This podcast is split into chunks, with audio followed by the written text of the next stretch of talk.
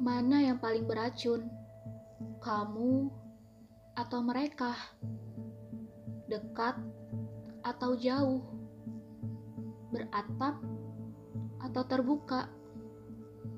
Entah, semua beracun, termasuk kamu. Bahkan bisa menjadi racun yang paling mematikan. Racunmu belum bertemu dengan obat sebagai penawarnya. Racun yang kamu alami, kamu sendiri juga yang harus mengeluarkannya.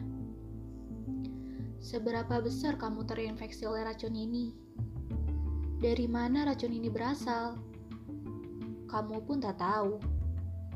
Kamu hanya bisa mengilak. Kamu tak apa. Kamu baik-baik saja.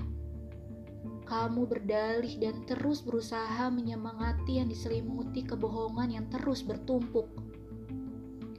Kamu pun tak bisa membedakan antara menyemangati atau membohongi diri sendiri.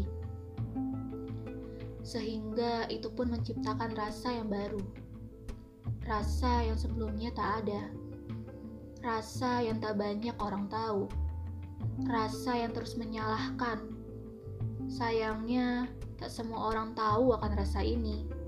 Tak semua orang yakin dengan keberadaan rasa ini. Apalagi mereka. Mereka terus menyalahkan. Semua sibuk dengan rasa masing-masing.